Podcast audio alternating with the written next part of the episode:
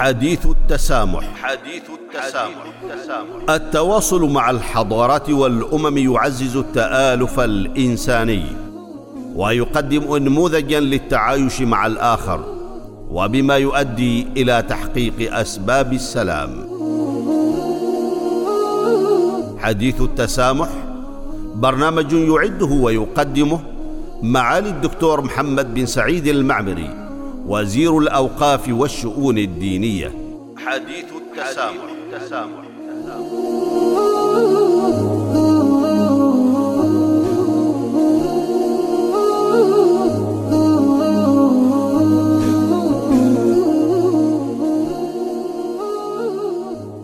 الحمد لله والصلاة والسلام على رسول الله وعلى آله وأصحابه أجمعين المستمعون والمستمعات الأعزاء لإذاعة الصمود السلام عليكم ورحمة الله تعالى وبركاته. ومرحبا بكم في حلقة جديدة من حلقات حديث التسامح. ونكمل اليوم الحديث الذي بدأناه في الحلقة الماضية حول منظومة الأخلاق وبناء العلاقات الإنسانية. فأهلا وسهلا بكم جميعا.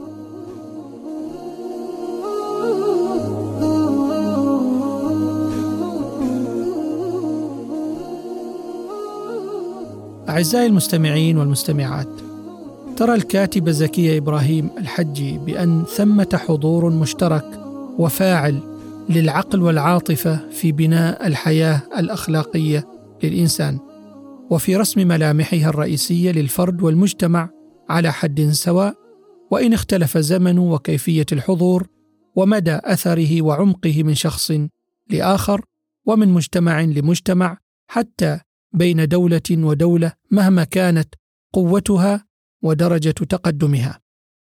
وتقول الكاتبة يبدو أن رجل البترول الأمريكي الشهير جون روكفيلر أشار ضمنيا إلى التحولات في لغة الأخلاق الإنسانية حسب الحاجة والمصلحة عندما قال في إحدى خطبه نمو المؤسسات يمثل البقاء للأقوى المسيطر. فالورود الأمريكية يمكنها أن تنتج ألوانا زاهية وأريجا عطرا ينعش الفؤاد إذا قمنا بالتضحية بالحشائش والنباتات الصغيرة التي تنمو حولها. ويتابع خطبته قائلا ليست هذه اعمالا شريرة إنما هي بطبيعة الأشياء وقوانين الطبيعة. يبدو أن جون روكفيلر يؤمن بقوة بالأخلاق الإنسانية التي تتخلف بفعل تقدم العلم والتكنولوجيا المتنامي وما يصاحب ذلك من تحولات إنسانية. والدليل على ذلك هو تلك الحروب والصراعات التي تستعر من حين لآخر وتفتك بأرواح الملايين من البشر بفعل تطور الأسلحة فضلا عن الاستغلال والتحكم بلا حدود وإلى تزايد وتيرة العنف بين البشر. وهذا يعني أن هناك علاقة عكسية بين التقدم التكنولوجي والتطور الحضاري والتراجع بل التخلف الأخلاقي ونزاهة الضمير الإنساني. وفي هذا السياق ترى الكاتبه زكية إبراهيم بأنه لابد أن تبقى الطبيعة الإنسانية المرتبطة بالقيم والمبادئ الثابتة والأخلاق السامية التي لا تتحول أو تتغير بتغير الزمان والمكان هي ديدننا الذي يمنح الحضور الإنساني معنى متساميا ويجعله أكثر سيطرة على نزعات البشر والشر فيهم ليبقى البشر أكثر قدرة وتمكنا على صوغ أنماط حياتهم في قوالب أكثر رقيا. وفي مقالة للباحث خالد الشهري أكد فيها بأن الإنسان كائن اجتماعي بطبيعته لا يستطيع أن يعيش وحده. وهو بحاجة إلى الآخرين في كل شؤونه وفي جميع مراحل حياته. ولا يمكن لإنسان أن يستغني عن الآخرين لأن هذا ما خلقه الله تعالى عليه. قال الله عز وجل يا أيها الناس إنا خلقناكم من ذكر وأنثى وجعلناكم شعوبا وقبائل لتعارفوا. إن أكرمكم عند الله أتقاكم إن الله عليم خبير. ولهذا كما يقول الشهري تجد أن جزءا كبيرا من تكوين شخصية الإنسان يتمثل في الجانب الاجتماعي الذي يعادل 25% من تكوين شخصيته إضافة إلى الجانب الروحي والجانب العقلي والجانب الجسدي. ومنذ ما قبل ميلاده يتدخل الجانب الاجتماعي في رسم شخصيته. حتى إذا ولد زادت تأثيراته إلى حد تكوين ملامح شخصيته الرئيسية بشكل واضح. تؤكده الفروق بين المجتمعات والتناقضات بين الثقافات واختلاف الأديان فيما بينها. ومن هنا كان من الواجب أن يتعرف الإنسان على أفضل الطرق والأساليب في بناء علاقاته الاجتماعية. وحديثنا عن الجوانب الاجتماعية وإعادة تنظيمها يساعدنا في رسم خطة لتجديد الذات وتصحيح وضعها بما يضمن لها الاستقرار وزيادة تقوية الشخصية وزيادة الثقة بالنفس. ويشمل الجانب الاجتماعي في حياتنا العلاقات الإنسانية في الحياة اليومية والمهنية وإدارة الصراعات التي تحدث بين الأفراد في المجتمع الواحد وإتقان عملية التواصل فيما بينهم بشكل فعال.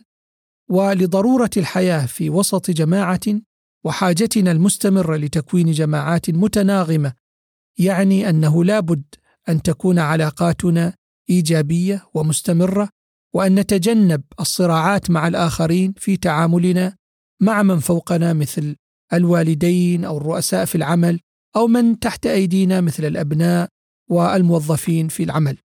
وغير أولئك ممن نرتبط معهم بعلاقات دائمة أو علاقات عارضة مؤقتة. ولأهمية ذلك كله دلنا النبي صلى الله عليه وسلم على أن أفضل الأعمال هو حسن الخلق.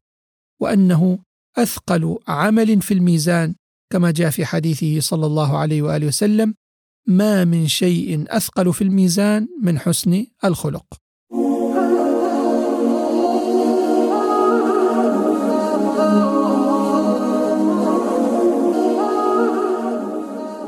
حديث التسامح. حديث التسامح. التواصل مع الحضارات والأمم يعزز التآلف الإنساني. ويقدم انموذجا للتعايش مع الآخر وبما يؤدي إلى تحقيق أسباب السلام حديث التسامح برنامج يعده ويقدمه معالي الدكتور محمد بن سعيد المعمري وزير الأوقاف والشؤون الدينية حديث التسامح, التسامح.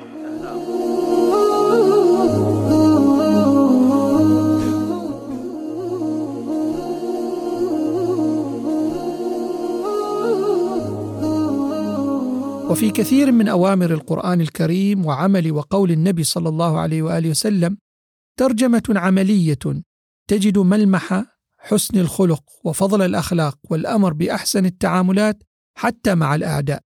ولا عجب في ذلك فديننا هو دين الأخلاق حتى قال نبينا صلى الله عليه وآله وسلم إنما بعثت لأتمم مكارم الأخلاق. ولأهمية العلاقات الإنسانية تكمل فيما يلي كما ذكر الكاتب والباحث خالد الشهري يقول اولا طبيعة الكائن الإنساني لا يعيش في غير جماعات ولهذا يحتاج إلى تكوين علاقات جيدة مع الآخرين. ثانيا تشير بعض الدراسات إلى أن 85% من أسباب النجاح في مجال العمل تعود إلى مهارات التعامل وتكوين العلاقات وأن 15% منها فقط تعود إلى المعرفة الفنية والتخصص. ثالثا العلاقات الإيجابية تحسن الإنتاجية بشكل عام في العمل وخارج العمل.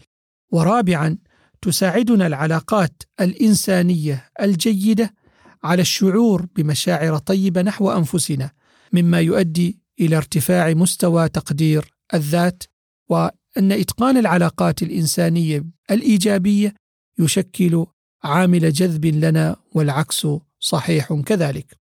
وهنالك مبادئ مهمة في العلاقات الإنسانية ذكرها المختصون في دراسة السلوك الإنساني منها من أهم احتياجات الإنسان أن يلقى تقديرا وثناء وأن كل إنسان يرغب في الشعور بأنه مهم وأن تكون له شخصية وكيان يشعر به الآخرون بصورة متفردة وأن العلاقات ينبغي أن تكون علاقات نافعة ومشبعة لاحتياجات الأطراف المشتركة فيها وأن يعامل الإنسان الناس بما يحب أن يعاملوه به. وهذه قاعدة سلوكية اجتماعية تصلح لكل زمان ومكان.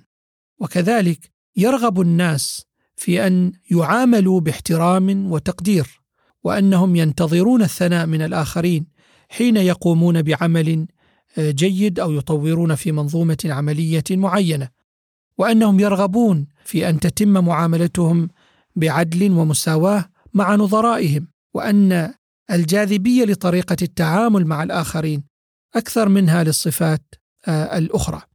اذا إن الحياة الفردية للإنسان لا لطافة لها ولا شفافية لها بدون الأخلاق. ولن تصل العوائل والأسر والمجتمعات إلى بر الأمان من دونها ولكن الأهم من ذلك هو الحياة الاجتماعية للبشر كلهم. فما لم يتمسك أفراد المجتمع بالأخلاق فستكون نهاية المجتمع موحشة جدا. ولرب قائل يقول إن السعادة والتكامل في واقع المجتمع البشري يمكن أن يتحقق في ظل العمل بالقوانين والأحكام الصحيحة من دون الاعتماد على مبادئ الأخلاق في الفرد ونقول له إن العمل بالقوانين من دون وجود قاعدة متماسكة من القيم الأخلاقية لدى الفرد غير ممكن. لأنه إذا لم يتوفر الداعي الذاتي للإنسان فالسعي الظاهري لن يجدي نفعا. فالقوة والضغط من أسوأ الأدوات لتنفيذ القوانين والضوابط ولا تستعمل إلا في الضرورات. وبالعكس فإن الإيمان والأخلاق يعتبران من أفضل الأساليب لتنفيذ أي قرارات وتنظيم العمل والحياة بين الناس. ونختم حديثنا اليوم بهذه الآية الكريمة التي تلخص هذه القواعد الأخلاقية من حولنا. يقول الله عز وجل فبما رحمة من الله لنت لهم ولو كنت فظا غليظ القلب لانفضوا من حولك. فاعف عنهم واستغفر لهم وشاورهم في الأمر فإذا عزمت فتوكل على الله. إن الله يحب المتوكلين. وإلى الملتقى في الحلقة المقبلة بإذن الله. حتى ذلك الحين نلقاكم على خير وأمان وعافية. والسلام عليكم ورحمة الله تعالى وبركاته.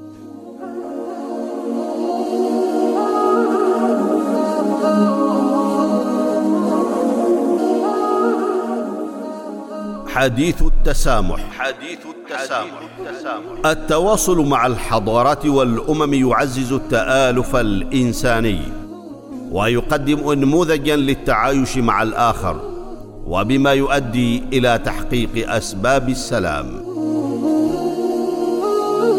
حديث التسامح برنامج يعده ويقدمه معالي الدكتور محمد بن سعيد المعمري. وزير الأوقاف والشؤون الدينية حديث التسامح, حديث التسامح.